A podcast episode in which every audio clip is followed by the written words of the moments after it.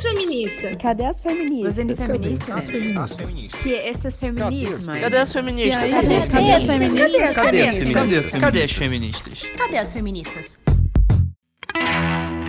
Então, cadê as feministas? Cadê, né, Luíse? Cadê, gente? Nesse mês foi o que teve foi feminista aparecendo, né? Mês da Mulher. É isso aí. E falando de Brasília, eu sou a Aline Hack, a operadora do direito que adora problematizar. Eu sou a Luísa Arruda, bibliotecária e aspirante a psicóloga, direto de São Paulo. Então vamos pra pauta, Luíse? Vamos! Março foi um mês super fértil para as pautas feministas, né? É, por causa do Dia Internacional da Mulher, no dia 8, muito se falou e fez para visibilizar a situação da mulher em diferentes esferas nos quatro cantos do planeta. Mas, infelizmente, ainda tem quem pergunta qual é a necessidade da data. Por isso, nós começamos essa edição com um levantamento da Unicef que mostra que mais de 150 milhões de meninas podem ser casadas à força antes de 2030. O Fundo das Nações Unidas para a Infância destacou que, embora 25 milhões de casamentos infantis tenham sido evitados no ano passado no mundo todo, a prática ainda afeta 12 milhões de meninas por ano. Março é o mês de levantar o tapete. É o mês onde todas as mulheres levantam sua voz, dão as mãos e utilizam esse espaço político para é, problematizar as nossas pautas. Então, é, mês de março é um mês bem complicado. Nós precisamos mesmo utilizar esse mês para falar um pouco de tudo. E de forma não muito diferente, nossa pauta ficou super extensa esse mês, né, Luíse? Pois é, muitos estudos é, quantitativos são feitos nesse período, né, como esse levantamento da Unicef, é vários sobre o mercado de trabalho. Então é um período que a gente pode mostrar mesmo com mais segurança ainda o que a gente já fala o ano inteiro, né? A gente fala sobre a desigualdade salarial, a gente fala sobre a sobrecarga do trabalho na vida de, de todas as mulheres. E nesse mês a gente tem os números para dar o, o, lastro, né? Para quem ainda questiona toda a nossa militância é, no decorrer do ano. E começando com a mulher no mercado de trabalho, o que, que é ser trabalhadora? A pergunta integrou a campanha do Ministério do Trabalho pelo Dia Internacional da Mulher, que teve que ler verdades, já que a experiência da maioria das mulheres no mercado de trabalho é negativa.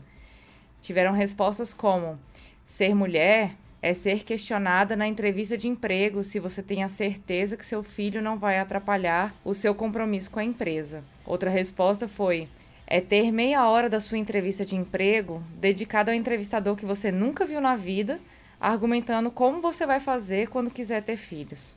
E outras lembraram o absurdo de ter apenas chefes homens, mesmo numa área onde 90% das profissionais são mulheres. E um dado alarmante, porém pouco surpreendente, foi divulgado pelo IBGE no começo do mês.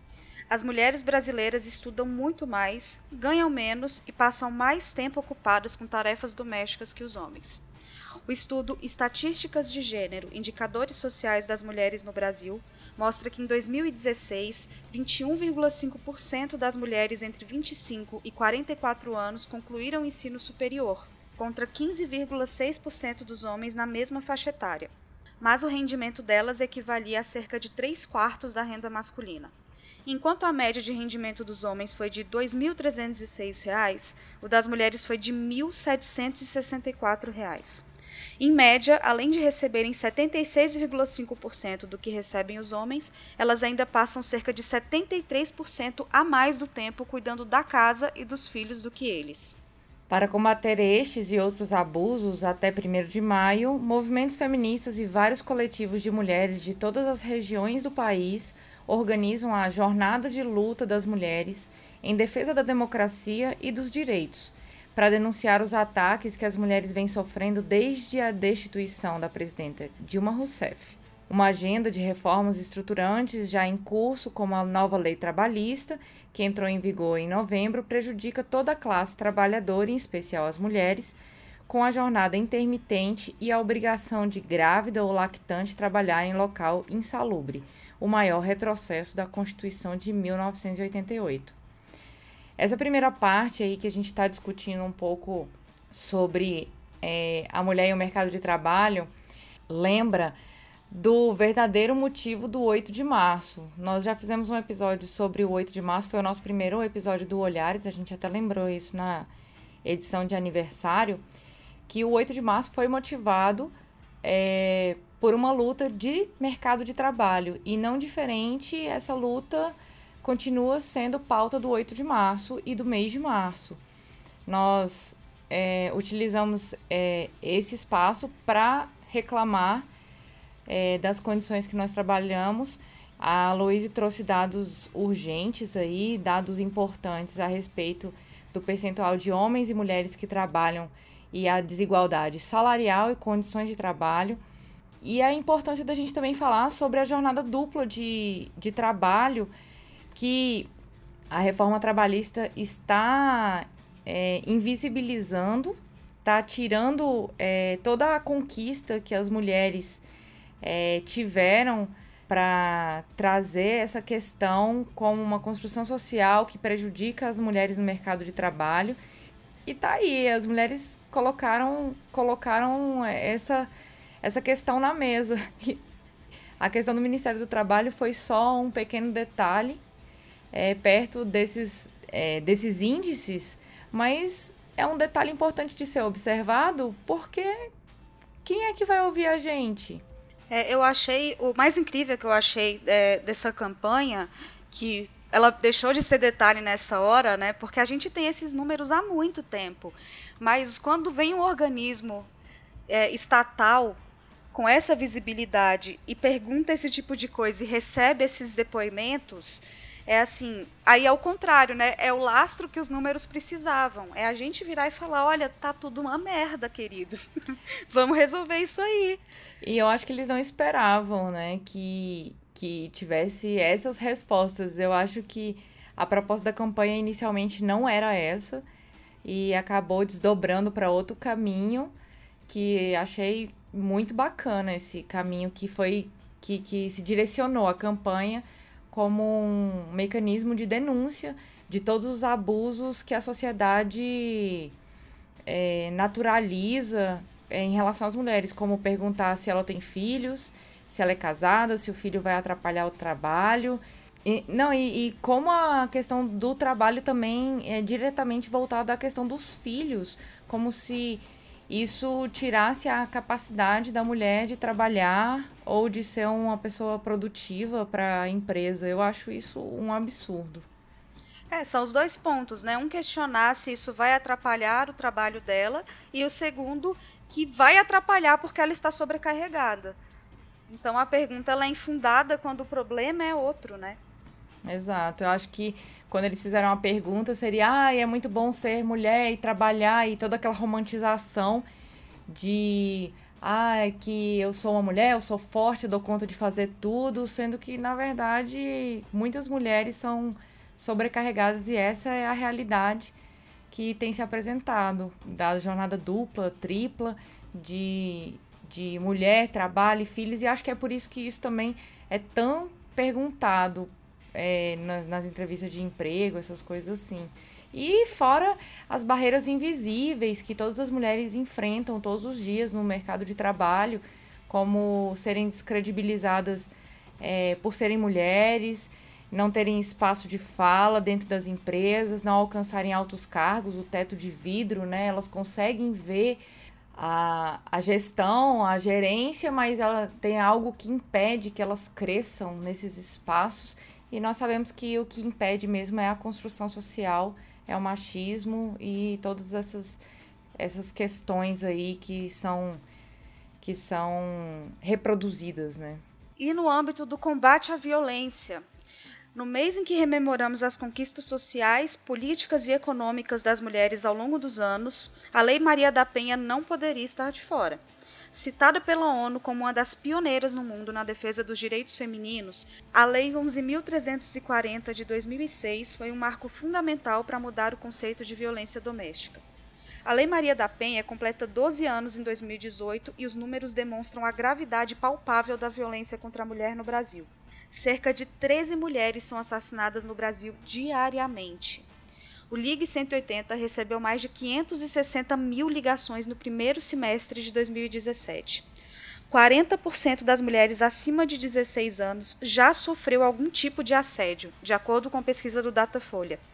Mais de 212 mil novos processos de violência doméstica foram abertos em 2016, segundo o Conselho Nacional de Justiça. As pesquisas também permitem perceber que a violência ainda está muito presente na sociedade na região nordeste do país e a negligência do poder público quanto à garantia de estruturas que permitam a eficácia da lei. Nas grandes cidades, temos estruturas razoáveis, mas nos pequenos municípios ainda é muito difícil para as mulheres encontrarem atendimento digno e terem seus direitos garantidos.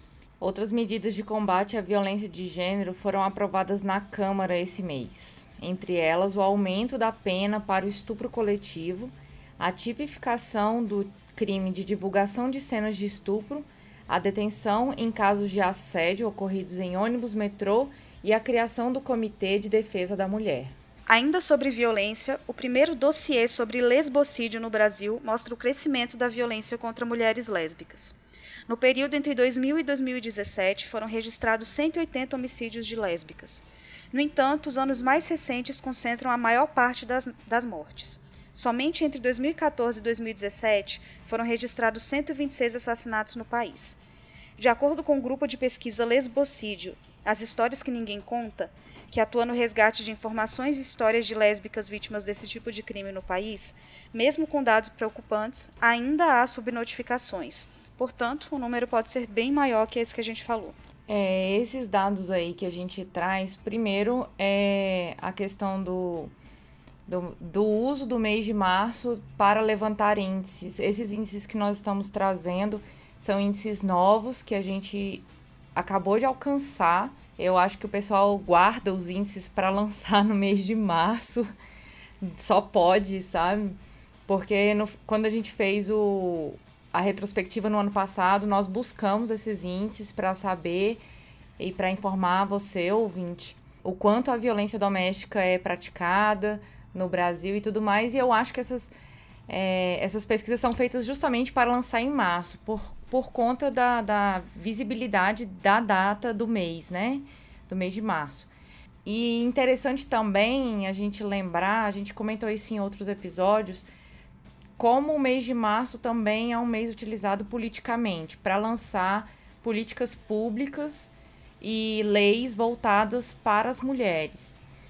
É, se vocês fizerem um, uma busca no site do Planalto, que é onde tem todas as leis, e procurarem no mês de março, vocês vão ver que quase todos os anos teve alguma medida é, legislativa, alguma publicação, alguma criação de um comitê ou política pública voltada para os direitos das mulheres.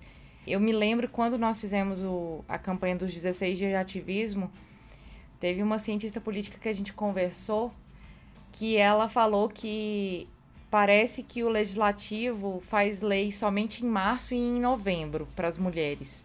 E todo ano é, essas leis é, não vão para a pauta. Então é algo que nós precisamos problematizar, é algo que nós precisamos é, questionar porque que não é uma pauta recorrente. Esse assunto é algo que nós lutamos o tempo todo que o mês das mulheres não é só o mês de março. O mês de março é um mês simbólico, é um mês político, mas as mulheres precisam ter legislação a respeito dos seus direitos todos os meses. A nossa pauta, ela não, não se esgota no mês de março e tá aí, ó. O Disque 180 recebeu 560 mil ligações no primeiro semestre de 2017. Foi só no primeiro semestre, a gente ainda nem tem os dados totais do ano passado, mas é algo que nós precisamos também levantar. É, as questões é, da violência doméstica no Nordeste do país. Por que, que isso acontece mais no Nordeste do que na parte Centro-Oeste e Sudeste e Sul do país? Quais são as verdadeiras consequências da, do alcance das políticas públicas nesse da ausência, na verdade, não do alcance, né, da ausência, porque o, o atual governo simplesmente ignora essas políticas públicas voltadas para as mulheres, principalmente em regiões do norte e do nordeste. E e pelas informações que nós estamos trazendo aqui no Olhares, é, não só no Cadê as Feministas, mas também nos outros episódios que nós chamamos as convidadas, é que são áreas carentes do Brasil. São áreas que as políticas públicas realmente não chegam. E é, é, um, é uma região enorme, é uma região é, que precisa dessas, dessas políticas públicas. É, são regiões que já estão subatendidas de todas as, as políticas básicas, né? Então, infelizmente, não surpreende que, que essa questão dos direitos das mulheres não estejam sendo atendidos lá. É, e já passou da hora, né, da gente não tá aqui, não ter que estar tá cobrando esse tipo de coisa que seja pelo mínimo, mas que alcance todo o país. E essa questão do lesbocídio também, do dossiê, é, é muito importante, porque é outro assunto que não se fala. O quanto é, as mulheres lésbicas estão é, sendo mortas. E os índices terem aumentado nos últimos anos apenas comprovam o quanto o brasileiro está cada vez mais preconceituoso e intolerante. Porque se as mulheres estão morrendo agora, não só mais pelo fato de serem mulheres, mas também por serem mulheres lésbicas, isso apenas levanta o véu do preconceito que até então não se era falado. Justamente. É mais um, um degrau da homofobia né, que, a, que o cidadão brasileiro acaba subindo. Aliás, o medo de denunciar ainda, na questão da não só das mulheres lésbicas, mas também de todas as mulheres, é um entrave para prevenir as mortes, mesmo com a lei do feminicídio. No Brasil, a Organização Mundial da Saúde, a OMS, estima que ocorram cinco feminicídios para cada grupo de 100 mil mulheres. Especialistas explicam que, na quase totalidade dos casos de feminicídio, as vítimas nunca haviam registrado um boletim de ocorrência antes contra o infrator. Mas isso não significa que não houve violência anterior a que provocou a morte. Um estudo do Conselho Nacional de Justiça revelou que, ao final do ano passado, uma em cada 100 mulheres brasileiras abriu uma ação judicial por violência doméstica e apenas 5% dos processos de agressão doméstica em tramitação tiveram algum tipo de andamento. Gente, de cada processo aberto, 5 imagina, 5 de 100 processos que foram abertos, apenas 5 seguiram, sabe? É, por que, que esses processos não estão seguindo? Nós falamos um pouquinho sobre esses pontos também na, no episódio de, da Lei Maria da Penha. Eu acho que a professor, as professoras trouxeram é, uma, uma conclusão, trouxeram um, uma resposta por que, que esses processos às vezes não vão para frente. Infelizmente, apesar dos esforços para combater a violência e garantir os nossos direitos, a justiça no Brasil ainda é machista e assistimos frequentemente à dupla condenação de brasileiras, que sofrem com o descaso por serem mulheres. Esse tema foi abordado em uma matéria da revista Galileu intitulada Justiça Machista. Brasileiras são condenadas pelo crime e pelo gênero. A reportagem relembra casos absurdos que, lamentavelmente, são regras no país. É, vou fazer uma citação de um trecho de uma da, um dos relatos e vale a pena ler essa notícia, é muito emocionante e, enfim. Tatiane foi condenada a 24 anos de prisão por omissão porque estava trabalhando quando seu marido matou o filho caçula. Ana Raquel pediu proteção à polícia e à justiça contra o chefe violento oito vezes e não foi atendida. Maria ficou com as marcas de um estupro no corpo mas seu algoz foi absolvido porque desembargadores disseram que ela não gritou. Três histórias de mulheres marcadas pelo machismo da justiça brasileira. É, leiam essa matéria. É, tem os, as filmagens dos relatos das mulheres. E é, é simples, assim, a gente vê quantas vezes as situações aconteceram ao contrário e não houve essa dupla punição. Né? Quando são os homens os ah, eu fico, eu fico mal, sabe? Dá um nó na minha garganta, porque quando eu vi essa matéria eu realmente fiquei muito mal. É, leiam e, e reflitam. Né? Junta com isso que a gente está falando aqui e, e pensem um pouco do quanto tá tudo errado. E nós já alertamos que essa matéria pode dar alguns gatilhos também. Então, Justamente. então se você for ler e tiver propensão para ter gatilhos, é, seja cuidadoso ou cuidadosa. Mas, Luiz, todo dia tem um machista passando vergonha, né? o Itaú culpou uma cliente por estupro e se recusou a reembolsá-la por saque feito contra sua vontade após o abuso. No processo, os advogados do banco alegaram que a culpa pelo primeiro crime e, consequentemente, pelo segundo era da própria mulher, que não estava acompanhada do namorado no momento. O Tribunal de Justiça de São Paulo considerou a afirmação pífia e desumana e decidiu pela anulação dos débitos realizados na conta da cliente no valor de R$ 628,40, além de uma multa. Após a repercussão negativa do caso, o Itaú Unibanco divulgou o comunicado à imprensa pedindo desculpas publicamente. É, eu acho interessante a gente comentar essa notícia rapidamente, porque a gente trouxe a, a matéria da revista Galileu. A gente vai deixar esses links é, das notícias no, no post desse episódio, mas é, a gente trouxe anterior a como a justiça é machista. E, de, e nesse caso aí, eu não, eu não vi se quem julgou foi uma, uma juíza ou um juiz, mas ainda bem que teve pelo menos um tipo de decisão razoável, né?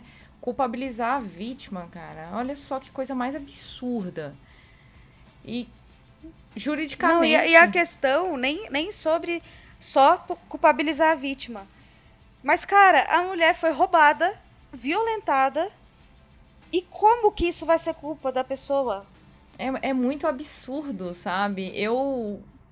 É, é, é machista passando vergonha mesmo, tem que passar vergonha. Eu acho que essas desculpas públicas aí é o mínimo que o Itaú poderia fazer, sabe?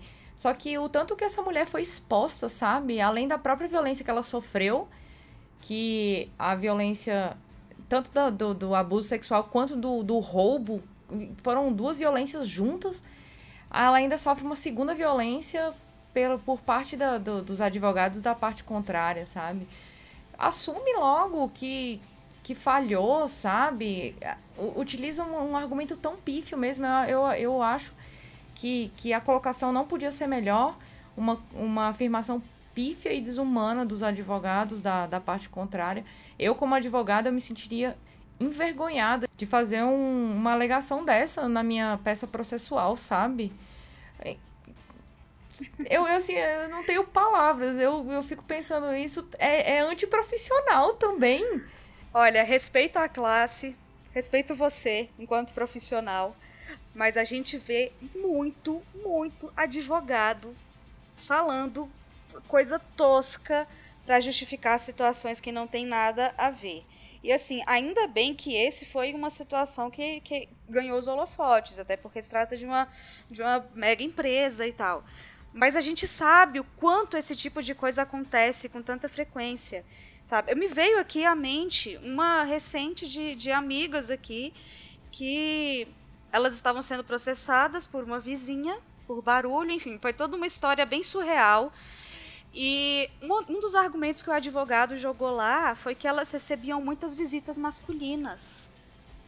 Tipo, se você tem. Primeiro que não interessa, né? Quem é que você está recebendo na sua casa. Segundo, se você tem muitos amigos e você recebe todos os dias, se você tem família que é predominantemente masculina, tipo, não tem o que justifique. Mas isso, nessa visão machista, acaba servindo de argumento, sabe?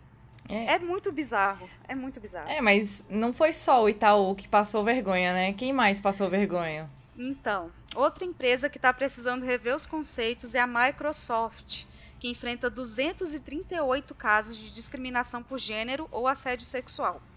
A informação vem de, um vem de documentos legais obtidos pela Reuters referente a um processo iniciado em 2015 na Corte Federal de Seattle, nos Estados Unidos, mas que só agora veio a público. Segundo as acusações, a Microsoft sistematicamente negou promoções ou aumentos de salário às suas funcionárias. A ação coletiva pode incluir mais de 8 mil mulheres. dentre 118 alegações de, de discriminação por gênero no processo, a empresa só considerou que uma delas tem fundamento. Como as empresas costumam manter privadas as reclamações sobre discriminação por gênero, não é possível comparar o número de acusações citados no processo com o de outras empresas do ramo. Mas daí a gente já tira, né? Dentre 8 mil, uma fazer sentido.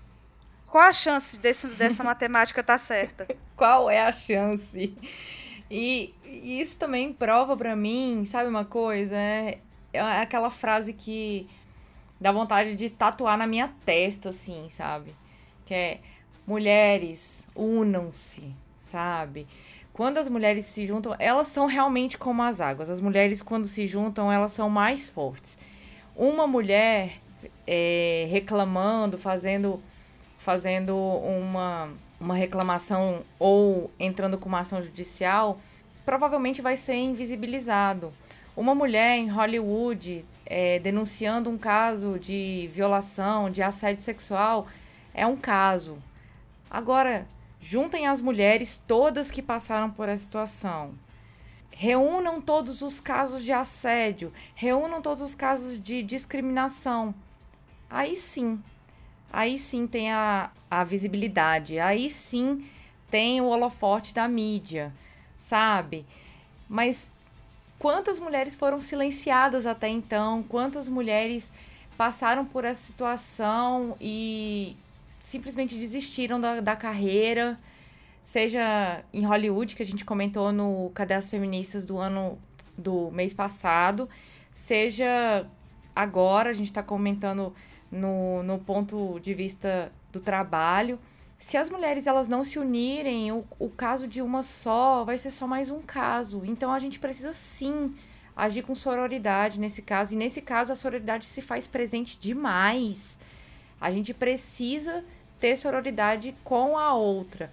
Mesmo que a gente não concorde, mesmo que o mercado seja competitivo, e aí eu digo competitivo no sentido de ser competitivo apenas, não de ser competitivo entre mulheres, ser apenas competitivo mas entender que aquela mulher ela tá na mesma situação que você, aquela mulher ela tá na mesma situação de fragilidade, de vulnerabilidade, de, pre, de preconceito de gênero, sabe?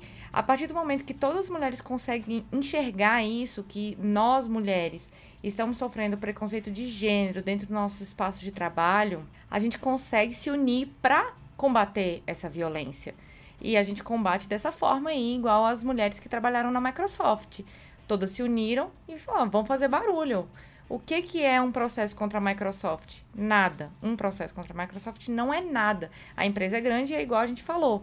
Costuma é, manter privada ali a, a, os processos que envolvam né, é, atos vexatórios.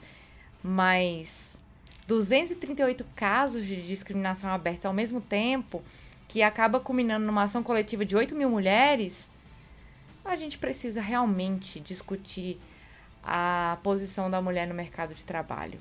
Exatamente. E a empresa assumir que um teve fundamento já é o suficiente para mostrar que ela está fazendo a política errada. Então, não é deslegitimando a fala de, dessas 8 mil que entraram nessa ação coletiva. Mas ela reconhecer que um momento fez esse tipo de merda, já é o suficiente. É o que a gente é, precisa. Eu acho que ela abre o espacinho ali, né? Abre a brecha ali para para começar também a ser discutida as, as outras 7.999, né? Não... Exatamente. E os atos de, do Dia Internacional da Mulher não param por aí. Pelo mundo, as mulheres ocuparam diversos espaços para reivindicar direitos. No Brasil, os atos foram marcados pela defesa da democracia, contra o assédio e a violência de gênero. Hoje são as principais pautas das mulheres. Em Brasília, apesar da chuva forte, milhares de mulheres foram à esplanada dos ministérios protestar pela igualdade de gênero, pela democracia, por direitos sociais, políticos e reprodutivos. Em São Paulo, o ato aconteceu na Avenida Paulista. A mobilização começou às 16 horas na Praça Oswaldo Cruz e foi encerrada com uma batucada de mulheres em frente ao escritório da Presidência da República. No ato, os grupos protestaram em defesa da democracia e contra a violência de gênero e as reformas da Previdência e a reforma trabalhista. Já no Rio de Janeiro, 800 mulheres de diversos movimentos populares ocuparam o parque gráfico do jornal O Globo, no Rio de Janeiro. O objetivo da ação, iniciada às 5 e meia da manhã, foi denunciar a atuação decisiva da empresa da família Marinho sobre a instabilidade da política brasileira. As manifestantes destacaram a articulação da Globo contra a democracia. E também no dia 8 de março, a Secretaria Municipal dos Direitos Humanos e Cidadania de São Paulo e a Secretaria Municipal de Mobilidade e Transportes assinaram um termo de cooperação para combater o assédio sexual no transporte público paulistano. Nós sabemos que esses atos eles não se esgotam no, em Brasília, São Paulo e Rio de Janeiro. Eu acompanhei no Instagram algumas manifestações. Teve gente que gravou manifestação até em Londres. E foi muito bacana. Eu acompanhei alguns stories. É, é muito legal a mobilização é, das mulheres dentro desse dia tão importante. E olha aí, mais um, mais um, uma representação política que é a, assinatura aí do, do termo de cooperação, né? É, mas a gente sabe que aqui falou do transporte público paulistano, que houve um caso específico recentemente, né, do, do cara que ejaculou na mulher no, no ônibus. É, a gente viu um caso desse em Brasília e a gente viu um caso recente de num avião o cara se masturbando, a moça questionando e ele falando que não tinha problema nenhum esse tipo de coisa acontecer. Então, é, as esferas onde esse assédio está acontecendo, nós mulheres sabemos muito bem que vão muito além dos espaços públicos, é, porque ele invade o nosso espaço privado, né? Então, ainda tem muito movimento para ser feito. É, outros destaques é, dessa, desse levantamento, de, dos levantamentos feitos pelo mês da mulher, é, um é sobre o, os números de abortos que ele caiu no mundo, puxado por países desenvolvidos com legalização. Em 20 anos, entre 1990 e 1994, e 2010 a 2014, a taxa anual de aborto das regiões desenvolvidas, principalmente em países ricos onde a prática é legalizada, passou de 46 para 27 abortos para cada mil mulheres em idade reprodutiva. O mesmo não ocorreu em países em desenvolvimento a taxa global se manteve quase estável, passando de 39 para 36 a cada mil mulheres. Os dados são de relatório do Instituto Guttmacher, organização dos Estados Unidos parceira da Universidade Columbia e da Federação Internacional de Planejamento Familiar, e mostram que todos os abortos feitos no mundo, 55% são considerados seguros. 31% são menos seguros, atendem a pelo menos um critério. 14% são inseguros, não atendem a nenhum critério médico. Em 14 países em desenvolvimento onde o aborto é inseguro e prevalente, 40% das mulheres que escolheram tirar o bebê apresentaram complicações que necessitaram de cuidados médicos. Dentro desse estudo, também se percebeu que o número de abortos diminuiu diante do, das, do acesso a, aos métodos contraceptivos seja por mais informação ou seja por fornecimento é, de seja de pílula, do DIL, de diafragmas, enfim. Né? Há, há toda uma relação nesse aspecto também de cuidado com a saúde da mulher. E são dados é, positivos que apenas comprovam que as mulheres tendo acesso a políticas públicas de saúde é, elas se informam mais a respeito do, dessas possibilidades de aborto. Nós bem sabemos que para uma mulher decidir é, a respeito de um aborto não é uma decisão fácil. Nós ainda vamos fazer um episódio sobre isso, mas a importância da gente levantar esses dados é demonstrar que feito de uma forma segura e aí tem a questão dos, dos critérios que eles levantam, provavelmente é acesso à saúde pública, informações, todos esses fatos fazem com que as mulheres não morram em decorrência dos abortos, porque nós bem sabemos. A proibição do aborto não evita que as mulheres pratiquem o aborto. A diferença é que mulheres que têm acesso a dinheiro, e eu não vou dizer saúde pública, eu vou dizer dinheiro, essas mulheres fazem o aborto de forma mais segura. Não vou dizer que é totalmente segura. E além de ser penalmente é, proibida.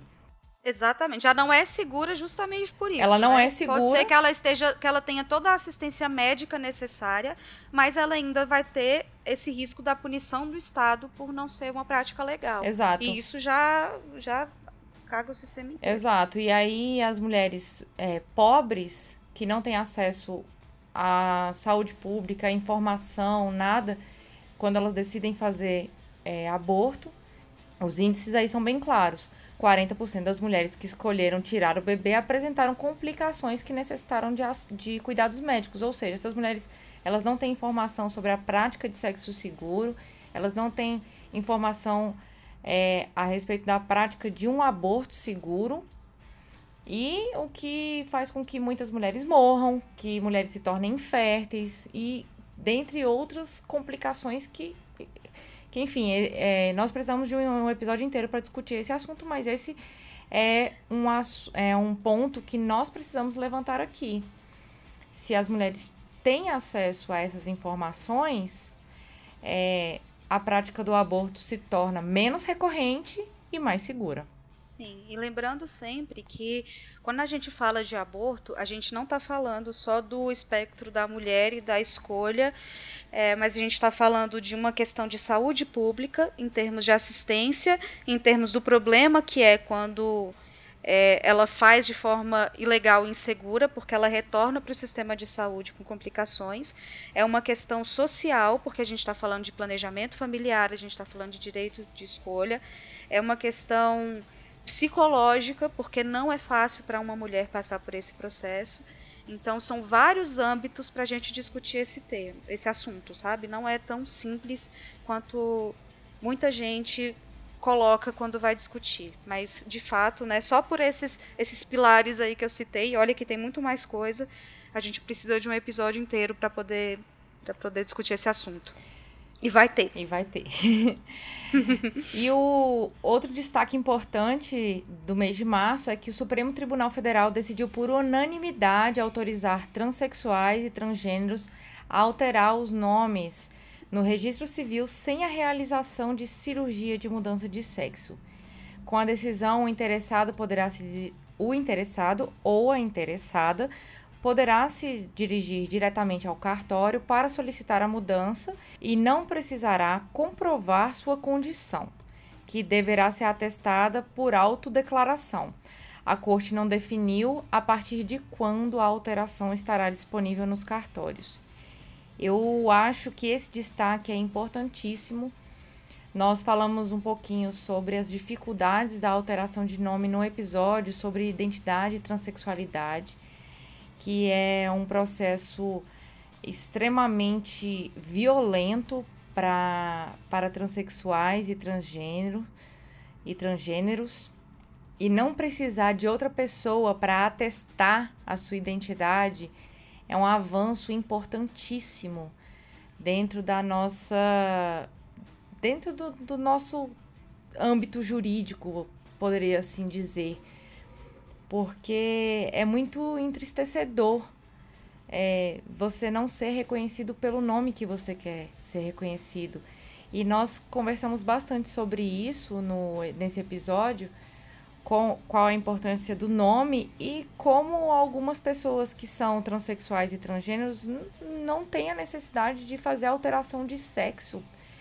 Algumas pessoas acham super tranquilo conviver com o sexo que nasceram eu acho um avanço, um avanço importante, um avanço social e um avanço jurídico dentro dessa construção, dessa nova construção a respeito de identidade, que a duras penas está sendo alcançada, né? Eu acho, eu acho muito triste quando eu penso nisso, assim, porque existe uma lei que dá o direito à pessoa mudar o nome dela no cartório se ela se sentir é, sei lá, se for um nome vexatório ou se gerar uma situação de constrangimento para ela, certo? Certo.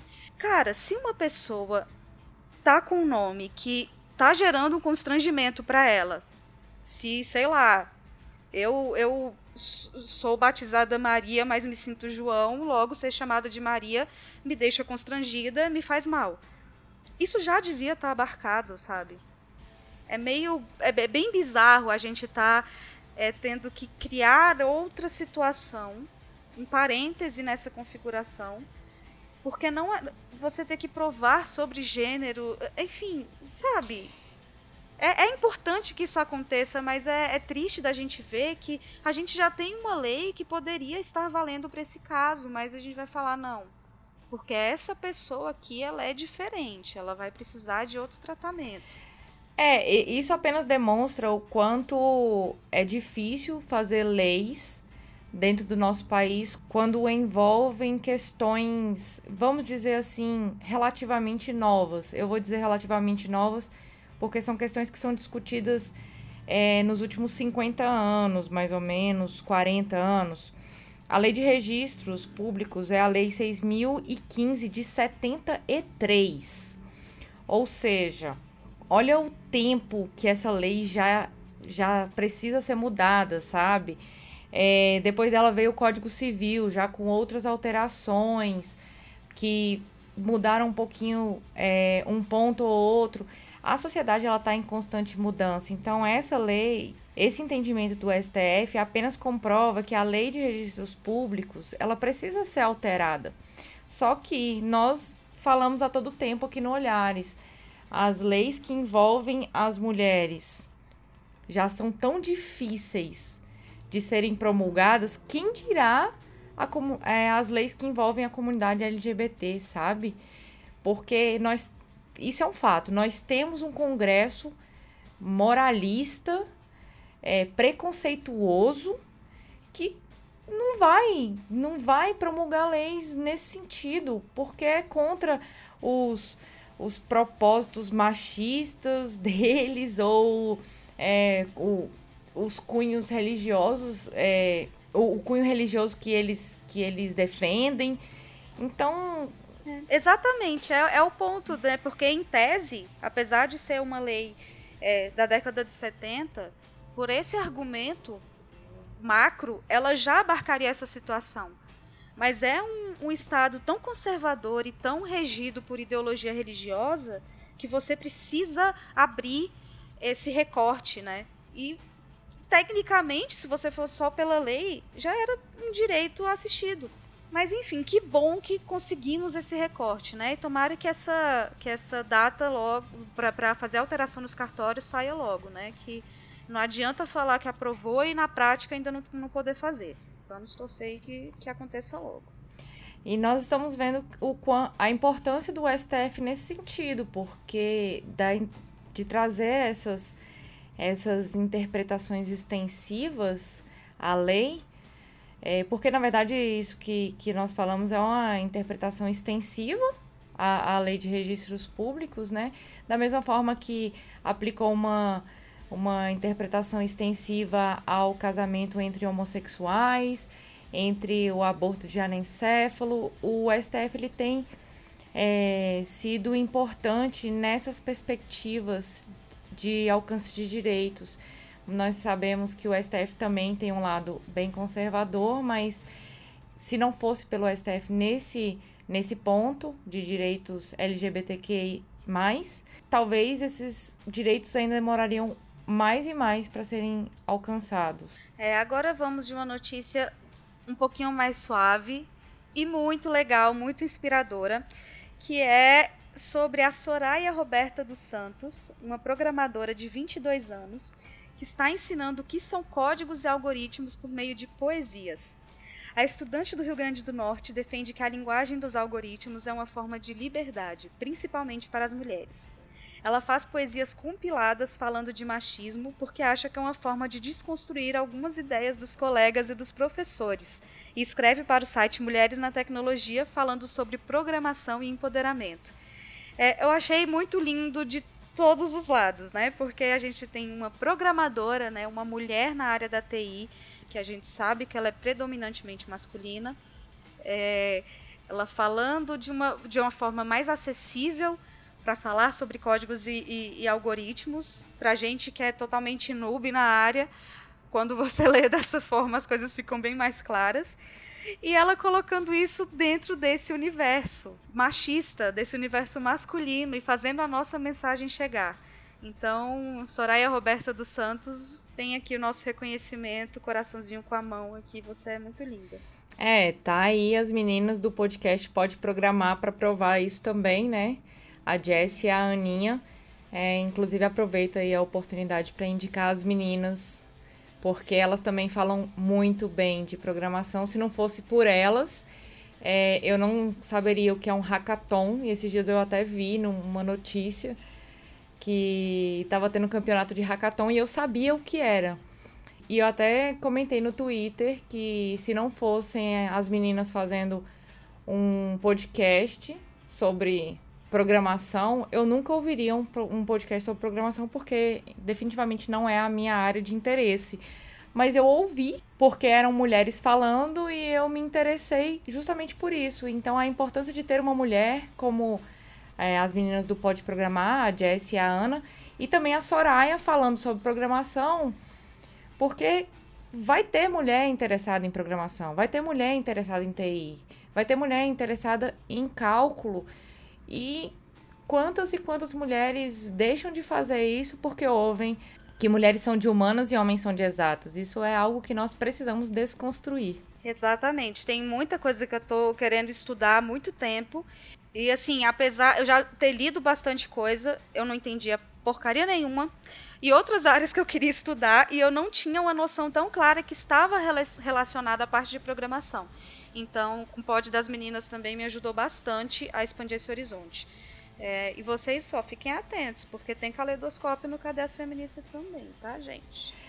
Pois é, por fim, a gente não podia deixar de mencionar o assassinato da vereadora do PSOL, Marielle Franco, no Rio de Janeiro. Sem dúvidas, foi a notícia mais impactante do mês de março, cuja repercussão nacional e internacional comoveu e mobilizou pessoas do mundo inteiro.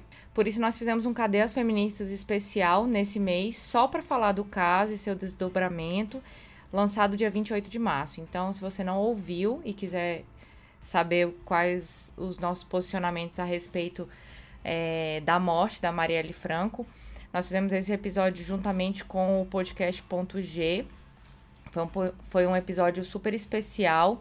Nós tivemos a participação de várias pessoas contribuindo para essa pauta. É, teve o Comitê de Direitos Humanos, teve a CONTAG. É, foi uma busca intensa da nossa equipe, junto com a equipe das meninas do Ponto G. Foi um trabalho conjunto muito especial para demonstrar a importância da atuação política da Marielle Franco e de outras mulheres também é, que fazem parte desses movimentos políticos que também foram mortas. O episódio não fala só sobre Marielle Franco, é, é, é o principal assunto, mas não é o único. Nós levantamos outros dados importantes, então vale muito a pena vocês conferirem lá esse episódio no nosso feed. É, além de, de ter todo esse recorte né, sobre contar qual, qual era o trabalho da Marielle, uma das coisas que eu achei mais legais desse episódio é que houveram abordagens muito específicas de pontos do trabalho dela e do contexto em que ela trabalhava. Uma das meninas que participou do pod, ela mora numa das regiões que é o cenário de trabalho da, da Marielle. É, foi a Beatriz. Isso. E, cara, mais relevante, eu acho, que do que a gente escutar é, o, o, o currículo da Marielle é a gente ouvir as pessoas que vivenciavam o trabalho dela e que diferença isso fazia, sabe? E, cara, tá muito emocionante, tá puxado. A gente sabe quão a bagagem emocional que, que teve durante esse mês pra gente por esse fato. É, a gente ficou muito tocado, a gente ficou muito abalado, sabe? Porque é a nossa luta, é a nossa pauta. A gente está fazendo aqui num formato que a gente pode, num formato que a gente alcança nesse momento. E quando a gente vê uma pessoa que está lutando a nossa luta também ser calada dessa forma, E tantas é, é outras como mulheres, se tivesse sido né? com a gente. Exatamente.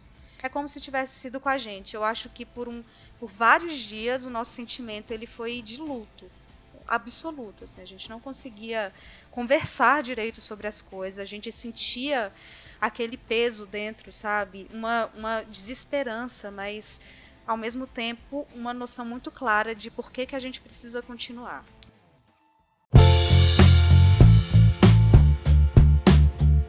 A gente queria agradecer o Podosfera pelo apoio de sempre. Indicou a gente para vários crossovers no podcast é delas. A Natália Fonseca ficou impressionada e pediu indicação de mulheres podcasters para ouvir e deu tão certo que falou que ia escrever um texto para blogueiras feministas indicando todas nós, mulheres podcasters. Olha, estamos no aguardo, hein, Natália? E no nosso aniversário de um ano, nós fizemos uma chamadinha no Twitter para que os ouvintes dissessem qual, qual o episódio que eles mais gostaram, ou elas mais gostaram.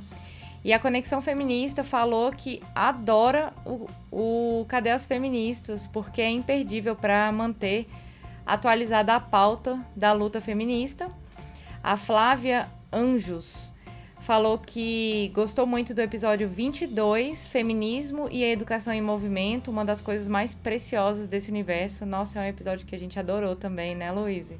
Demais. E o pessoal do MongeCast mandou feliz aniversário pro nosso podcast e falou que o episódio favorito foi o 15, sobre visibilidade lésbica e bissexual, que foi muito importante para jogar uma luz sobre as LGBTs.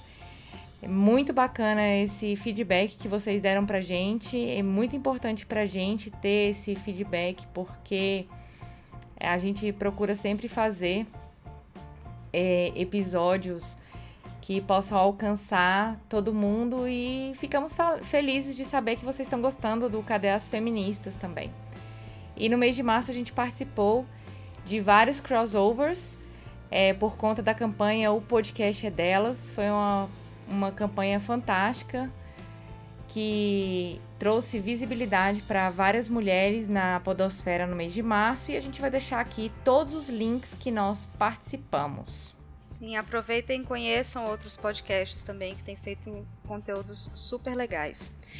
E acompanhem sempre a hashtag Mulheres Podcasters. Ela foi criada pelo programa Ponto G para divulgar o trabalho de mulheres na mídia podcast e mostrar para todo ouvinte que sempre existiu mulheres na comunidade de podcasts do Brasil. E o Olhares Podcast apoia essa iniciativa. Siga a hashtag Mulheres Podcasts e encontre casts incríveis e variados apresentados e produzidos por elas. Nesse episódio, a gente convidou a Grécia Bafa, do programa As Matildas, para falar um pouco mais sobre o seu podcast e nos dizer: Grécia, onde estavam as Matildas no mês de março quando perguntaram: cadê as feministas? Salve, salve, galera do Olhares, tudo bem com vocês? Aqui é a Grécia das Matildas. Então, gente, é o seguinte, a gente a Aline convidou a gente para poder falar sobre um episódio que a gente comentou agora no mês de março sobre o Oscar. A gente chamou nada menos e nada mais que a Luísa Pécora do Mulher no Cinema, do site Mulher no Cinema. E a gente falou sobre o Oscar, sobre a representatividade da mulher, sobre diretoras e tudo mais. E foi muito bacana porque a gente precisava falar sobre isso. É uma, uma pauta muito importante para a gente falar, principalmente ainda no mês das mulheres, que a gente falou sobre o, a hashtag podcast delas 2018, que também é sobre representatividade das mulheres dentro da podosfera. Enfim, esse, essa coisa foi muito importante de ter comentado, porque durante o Oscar teve o, o discurso da Frances McDormand, né? Não sei para quem viu o discurso, ela fala sobre uma coisa chamada, vamos, vou até pegar aqui para vocês, que ela fala sobre o Inclusion Rider. Tá no site mulhernocinema.com em notícias, que é um conceito que ela fala é, dentro do Oscar, né? Inclusion Rider, que na verdade é de uma outra pessoa, de uma outra mulher chamada Stacey Smith, que está no TED Talks também. Na verdade, esse Inclusion Rider é basicamente falar sobre. Eu vou, eu vou ler em tradução livre. Inclusion Rider, também conhecido como Equity Clause, seria algo como cláusula de inclusão. Funciona como uma cláusula que estrelas de cinema colocam em seus contratos para exigir que equipe do filme atinja determinado nível de diversidade. Em outras palavras, atrizes e atores com grande poder de negociação condicionam sua participação em um projeto de inclusão de mais indivíduos de grupos pouco representados: mulheres, negros, le gays, lésbicas, bissexuais, pessoas trans, indígenas, etc., na equipe ou no elenco do filme. Basicamente, isso para falar o quê? Que a gente, na, lá nas Matildas e aqui vindo falar nos, pro pessoal que ouve o Olhares, a gente fala muito sobre representatividade e o quanto o audiovisual é importante para a gente fazer essa discussão no cinema e para discussão para a sociedade engana-se quem acha que o cinema é só um entretenimento e é algo que não tem nada a ver com o que a gente está discutindo. Tem tudo a ver com o que a gente está discutindo hoje dentro da política, dentro da economia, dentro da sociedade, dentro de tudo que a gente está fazendo. Então, bora prestar um pouquinho mais atenção sobre esse universo. Quantos filmes você assistiu esse ano até agora? Quantos filmes até agora foram dirigidos por mulheres? Qual foi o protagonismo de mulheres nesses filmes? Qual era a história delas? Quantas mulheres negras tinham nesses filmes? Para para pensar um pouquinho, quem sabe você vai ter um novo olhar sobre isso. Bom, eu sou a Grécia Bafa, sou das Matildas. Se você quiser ouvir mais a gente, eu e a Ioli, né, que nós somos as hosts lá das Matildas, é só procurar a gente no Twitter, arroba asmatildas com TH, ou no Facebook. Também estamos no Instagram, asmatildasoficial. Estamos no Deezer, no iTunes, no SoundCloud, nos aplicativos, é, agregadores. É só ouvir a gente também lá dentro do Cinemação, cinemacal.com. Aline, muito obrigada pela oportunidade de eu poder falar aqui com vocês. Um beijo grande, até mais, galera. Caso tenha interesse em conhecer mulheres podcasters, acesse a hashtag Mulheres Podcasters e caso queira nos ajudar a promover a igualdade de gênero dentro da podosfera, compartilhe este programa com a hashtag Mulheres Podcasters e ajude a divulgar o trabalho feito por mulheres na mídia podcast. Gostou do programa? A proposta do Cadê as Feministas é selecionar e comentar sobre o ponto de vista feminista as notícias no âmbito nacional e mundial, mas infelizmente é inviável debater todas as notícias a respeito da nossa temática. A gente sempre busca selecionar as notícias que têm mais impacto imediato nas pautas que discutimos. É, não podemos esquecer que nós também coletamos notícias sobre abuso, sobre mortes de mulheres, sem contar é, todas as questões de abuso e violências que chegam aos nossos ouvidos. Mas é, esperamos que você goste das seleções que nós fizemos, que foram as mais importantes do mês, ao nosso ponto de vista. E nós queremos agradecer a você que teve a paciência e a curiosidade de ouvir o nosso pod até aqui. Muito obrigada. E se quiser falar com a gente, mandar um recado, fazer críticas ou sugestões, aqui vão os nossos canais: Twitter, Facebook e Instagram, arroba Olhares Podcast. O nosso site, olharespodcast.com.br. O e-mail é o falecom@olharespodcast.com.br e não esqueça que nós também estamos no Deezer. O link vai estar tá aí na descrição. O episódio do Cadelas Feministas sai todo dia primeiro do mês. Então, se você quiser acompanhar mais de perto, acesse o nosso site, curta nossa página do Facebook. Fiquem atentos e atentas ao que nós compartilhamos por lá. Se você quiser ser notificado ou notificada sempre que um episódio do Olhar sair, assine o nosso feed. E também ajude a divulgar o nosso podcast classificando no iTunes. Olhares Podcast. Só de ouvir, dá para ver que é diferente. Obrigada, pessoal. Créditos. Apresentação: Aline Hack e Louise Arruda. Pesquisa e pauta: Nayara Machado, Lígia Lila e Fabris Martins. Edição: Marcone Saraiva.